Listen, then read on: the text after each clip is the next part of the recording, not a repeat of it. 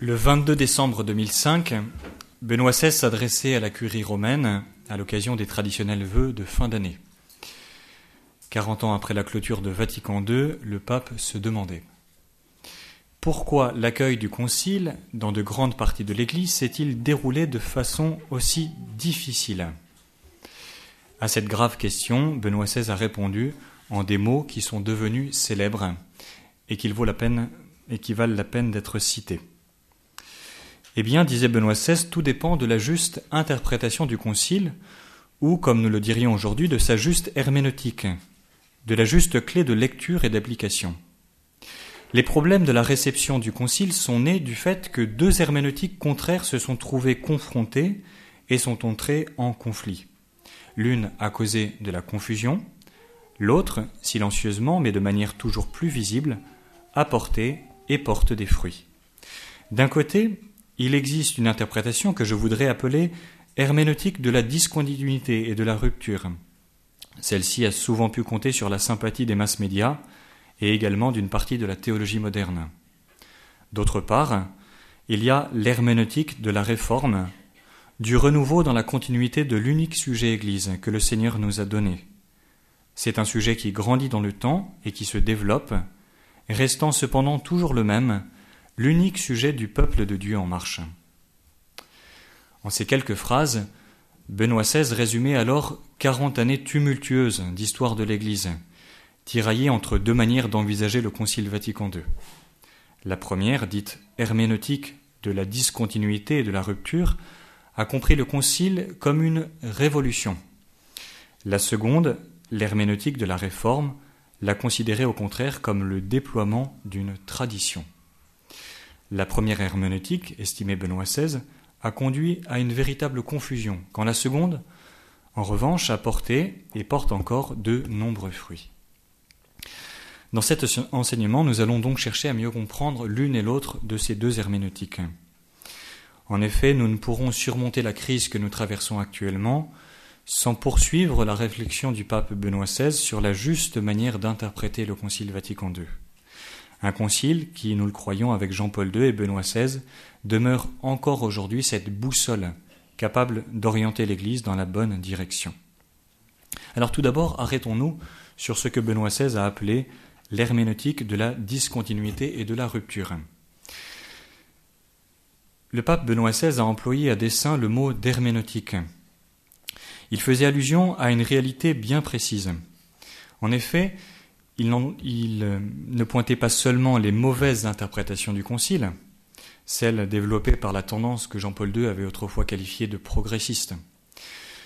En effet, Benoît XVI, par l'expression d'herméneutique de la discontinuité et de la rupture, dénonçait plutôt ce qu'il appelait une mauvaise clé de lecture et d'application, soit les principes mêmes à partir desquels la tendance progressiste avait développé ses interprétations révolutionnaires du Concile.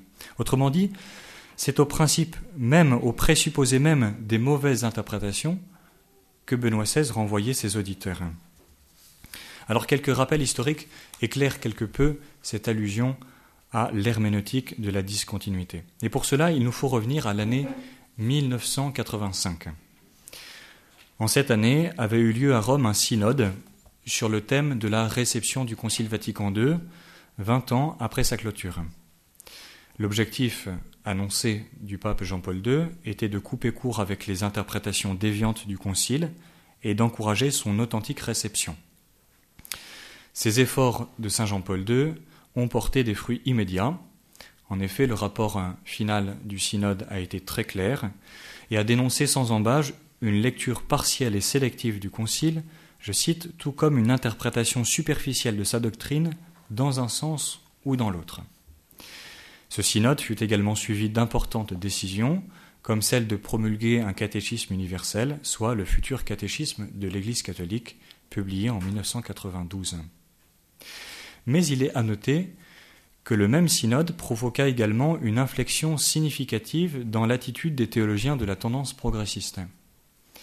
En effet, après une phase d'enthousiasme, durant laquelle le Concile avait triomphalement été présenté comme une révolution copernicienne, laissant espérer des changements rapides dans la doctrine et la morale de l'Église, les théologiens progressistes avaient été déçus par les décisions jugées conservatrices de Paul VI, ainsi que par le début du pontificat de Jean-Paul II. Et donc, après ces phases d'enthousiasme, puis de déception, le synode de 1985 ouvrit une nouvelle période, durant laquelle nombre de théologiens s'interrogèrent sur la bonne interprétation du concile. Ces théologiens, en opposition revendiquée aux supposées inerties institutionnelles et aux résistances de la hiérarchie romaine, vont mener d'importants efforts afin d'interpréter le concile à partir d'un travail historique de grande ampleur. Leur objectif était, par le biais d'une histoire censée exhaustive et définitive du Concile Vatican II, en présenter le véritable esprit, lequel aurait été trahi par le conservatisme romain. L'expression la plus significative de cette évolution de la tendance progressiste a certainement été le projet dirigé par l'Institut pour les sciences religieuses de Bologne. Sous l'impulsion de Giuseppe Alberigo, son directeur, et soutenu par une équipe internationale d'historiens et de théologiens, l'école de Bologne a publié entre 1997 et 2005 5 volumes d'une monumentale histoire du Concile Vatican II. Ce travail historique très érudit s'est imposé aux yeux de beaucoup comme le travail le plus abouti sur l'événement conciliaire. Et pourtant, il faut le reconnaître, ce travail historique reposait sur des présupposés méthodologiques bien discutables. En effet, s'autorisant du témoignage des sources historiques, Alberigo et ses collaborateurs interprètent le concile comme un événement, c'est-à-dire dans le langage de l'histoire contemporaine à la manière d'un fait qui introduit une rupture dans une période historique. Ainsi, le concile, en tant qu'événement, aurait marqué une rupture. Vatican II représenterait la ligne de partage des eaux entre un avant et un après. Pour Alberigo, le pape Jean XXIII, en ouvrant le concile, dans son discours d'ouverture, aurait donné à l'Église un nouveau critère, en fonction duquel toute la doctrine, la vie de l'Église et sa mission devraient être repensées. Ce critère serait celui de la pastoralité. L'Église de Vatican II, rompant avec celle de Vatican I ou du Concile de Trente, serait devenue pastorale. Alors expliquons ce point. Depuis 2 siècles au moins, l'Église s'était, pour Alberigo, placée en opposition avec le monde moderne, puisque ce qui prévalait à ses yeux était la conservation et la transmission fidèle du dépôt de la foi dans un monde jugé hostile au christianisme. Vatican II, continue Alberigo, rompant avec cette manière d'envisager l'Église et ses rapports au monde, aurait non seulement changé son regard sur la modernité, mais aurait plus fondamentalement encore relativisé l'importance du dogme en fonction du nouveau critère herméneutique de pastoralité, c'est-à-dire d'ouverture aux hommes de notre temps. Autrement dit, après Vatican II, le fondement de la mission de l'Église et de son rapport au monde ne serait plus une vérité dogmatique qui se transmettrait de siècle en siècle, et à l'aune de laquelle serait mesurée toute l'activité de l'Église. En effet, cette focalisation sur le dogme, comme a pu l'affirmer un théologien aussi influent que Christophe Théobald, serait une attitude désormais révolue, celle de l'Église antéconciliaire. L'Église post-conciliaire, affirme-t-il, ne devrait pas tant chercher à transmettre une vérité immuable qu'à entrer en sympathie avec le monde contemporain. Et dans ce dialogue ouvert, sans présupposé ni attitude systématiquement hostile, l'Église devrait saisir que la révélation qu'elle a mission de transmettre aux hommes est foncièrement historique, qu'elle est essentiellement relative aux personnes à qui elle s'adresse, qu'elle n'est pas un dépôt de vérité à transmettre, mais bien plutôt une attitude de communion, une réalité vivante, impossible à figer dans des formules. L'Église ne serait fidèle à sa mission que dans la mesure même de sa créativité pastorale.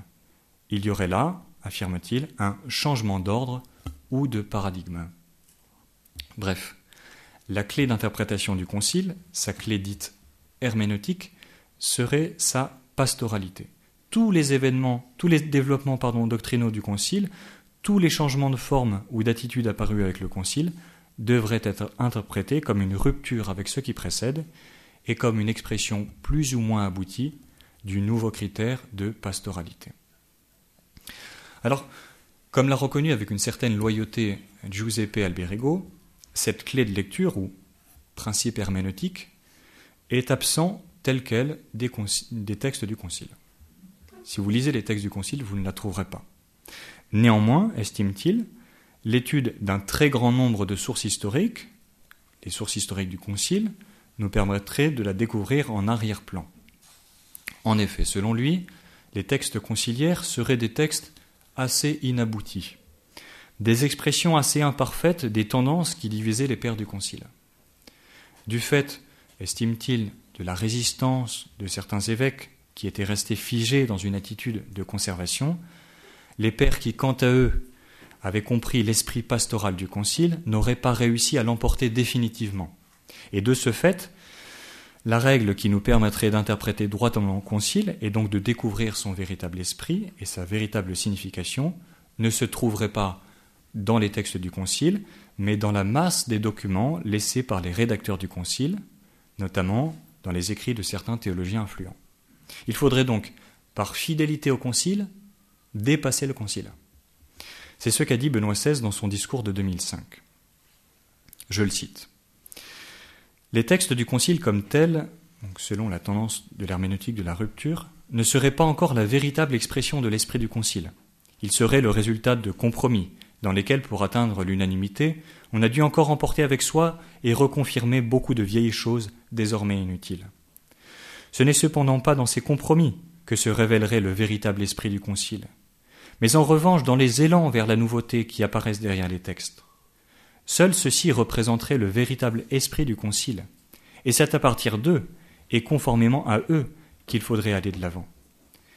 Précisément parce que les textes ne reflèteraient que de manière imparfaite le véritable esprit du Concile et sa nouveauté, il serait nécessaire, dit Benoît XVI, d'aller courageusement au-delà des textes, en laissant place à la nouveauté dans laquelle s'exprimerait l'intention la plus profonde, bien qu'encore indistincte, du Concile. En un mot, il faudrait non pas suivre les textes du Concile, mais son esprit. Alors cette lecture de l'histoire du Concile, cette lecture de rupture, a justifié nombre d'erreurs doctrinales, liturgiques et pastorales. Force est de constater aujourd'hui, comme le rappelait encore un spécialiste, que cette lecture du Concile, la lecture d'Alberigo, est aujourd'hui hégémonique, à tel point d'ailleurs que ses opposants sont presque disqualifiés d'emblée, étant suspecté d'alimenter, je cite un théologien, une tentation sécuritaire, une résistance atavique au changement, ou encore un réflexe identitaire par peur de l'incertitude. Ça, c'est nous. Dans le même sens, le discours de Benoît XVI à la Curie romaine a lui-même été accusé d'avoir voulu annuler, je cite, la nouveauté du Concile. Et il est bien vrai qu'à l'herméneutique de la rupture et de la discontinuité, Benoît XVI a nettement opposé ce qu'il appelait l'herméneutique de la réforme, qui seule, à ses yeux, honore vraiment ce qu'a été le Concile Vatican II et la réforme qu'il a promue. Alors arrêtons-nous maintenant sur cette herméneutique de la réforme. Le premier point à souligner est que cette herméneutique, contrairement à celle de la rupture, se fonde sur les textes eux-mêmes du Concile. Elle ne cherche pas à s'affranchir de la lettre du Concile au nom de son prétendu esprit. Interpréter le Concile en méprisant ses textes ouvre en effet la porte à l'arbitraire. Il s'agit là d'une attitude qui justifie toutes les idéologies, bien étrangères d'ailleurs au canon des sciences historiques. En d'autres mots, le Concile et son esprit ne sont pas à chercher dans ses marges, mais dans ses textes. Le Concile, c'est l'ensemble des textes promulgués, et non le processus historique de leur élaboration. Revenir au texte même du Concile est donc la première des urgences. Mais à ce premier pas, Benoît XVI, dans son discours de 2005, proposait un second, soit la découverte de ce qu'il appelait la clé de lecture et d'application, qui est l'herméneutique de la réforme et du renouveau dans la continuité. Pourquoi cela ? Parce qu'il est indéniable que les textes du Concile contiennent des développements doctrinaux et pastoraux. Il y a bien, entre guillemets, du nouveau. Pensons par exemple au concept de révélation, à la collégialité épiscopale, à la liberté religieuse, ou encore à l'attitude de l'Église vis-à-vis des religions ou du monde contemporain. Sur ces sujets, qui avaient déjà été traités, bien évidemment, on trouve des développements. Ces développements sont l'expression d'un mouvement de réforme guidé par une intention pastorale. Or, comme Benoît XVI l'expliquait, pour comprendre cette intention pastorale, et donc du coup cette réforme, et du coup ces développements, l'herméneutique de la réforme et de la continuité est absolument indispensable. Pourquoi ? Tout d'abord parce qu'elle nous permet d'identifier qui a écrit le concile, quel est son rédacteur. En effet, pour bien comprendre un texte, quel qu'il soit, il nous faut savoir qui l'a écrit et quelles étaient du coup ses intentions. Le rédacteur du concile, l'affirme Benoît XVI, est, je le cite, « l'unique sujet Église que le Seigneur nous a donné.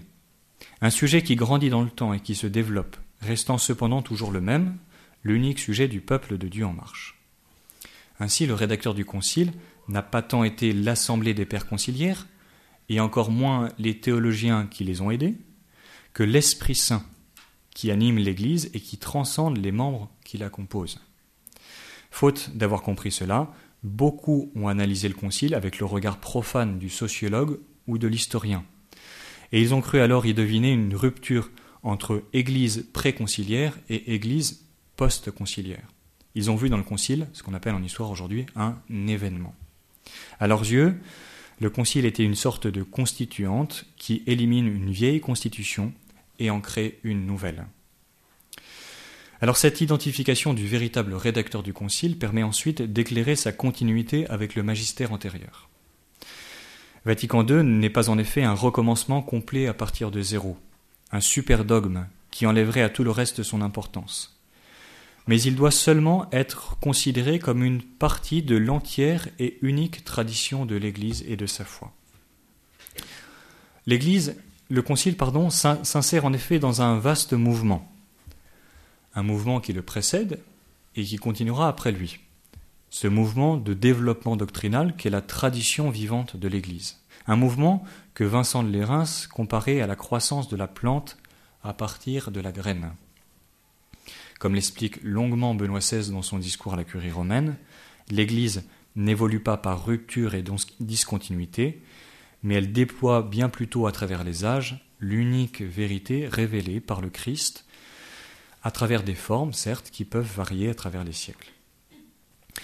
Les développements doctrinaux du Concile Vatican II ne représentent donc pas tant une révolution pastorale qu'un développement dogmatique homogène avec le magistère antérieur.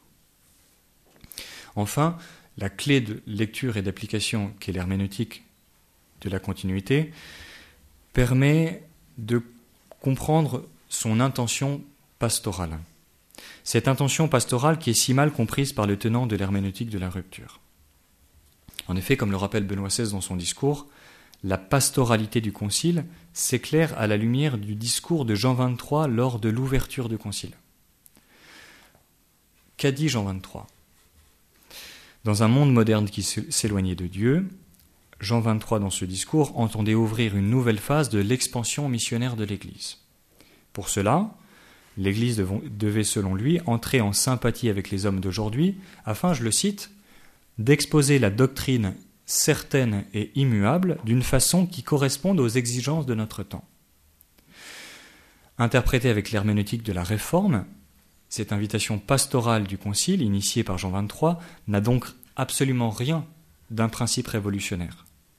Le Concile n'a en effet rien remis en question touchant la manière dont l'Église interprète la foi. Pour Jean XXIII, et c'était explicite, la distinction, je le cite, entre le dépôt de la foi, c'est-à-dire les vérités contenues dans notre vénérée doctrine, et la façon dont celles-ci sont énoncées, devait engager l'Église dans une réexpression de la vérité chrétienne plus accessible aux hommes de notre temps. Mais, précisait-il, à la condition expresse de conserver à ces vérités le même sens et la même portée. Bref, le concile a donc été tout à la fois pastoral et dogmatique. Sa visée pastorale consistait en effet à mieux faire connaître au monde moderne la vérité révélée, le dogme, par un retour aux sources de la foi. Ainsi, à ceux qui affirment, et ils sont nombreux aujourd'hui, que le Concile Vatican II a été pastoral et non dogmatique, il faudrait plutôt répondre que le concile a été pastoral dans la mesure même où il s'est voulu dogmatique. puisque la transmission du dogme était son but pastoral. Concluons maintenant cet exposé par une question. Presque 20 années après le discours de Benoît XVI à la Curie romaine, l'herméneutique de la Réforme l'a-t-elle emporté sur l'herméneutique de la rupture ? Malheureusement, non. Certes, l'Église semble plus missionnaire que jamais. Nous la voyons engagée fiévreusement aux périphéries du monde moderne. Et pourtant, cette focalisation très actuelle sur la mission, sur la pastorale, n'est pas sans ambiguïté. En effet, cette activité, pour ne pas dire parfois cet activisme, cache bien souvent une dévaluation de la doctrine. Bien souvent, en effet, le pastoral et le doctrinal sont tacitement opposés, comme si l'un pouvait ou devait se passer de l'autre. Il n'est ainsi pas rare que certains remettent en cause la foi et la morale traditionnelle de l'Église sous couvert d'intention pastorale. Et c'est ici que le discours de Benoît XVI nous révèle toute son actualité. Car le remède à la crise que nous traversons est certainement cette herméneutique de la Réforme et du renouveau dans la continuité. Car seule cette herméneutique nous permettra en effet d'associer l'ouverture pastorale aux hommes de notre temps et la conservation intégrale du dépôt de la foi, ou pour le dire avec les mots lumineux de Benoît XVI, seule l'herméneutique de la continuité réconciliera le dynamisme et la fidélité inhérente à la foi.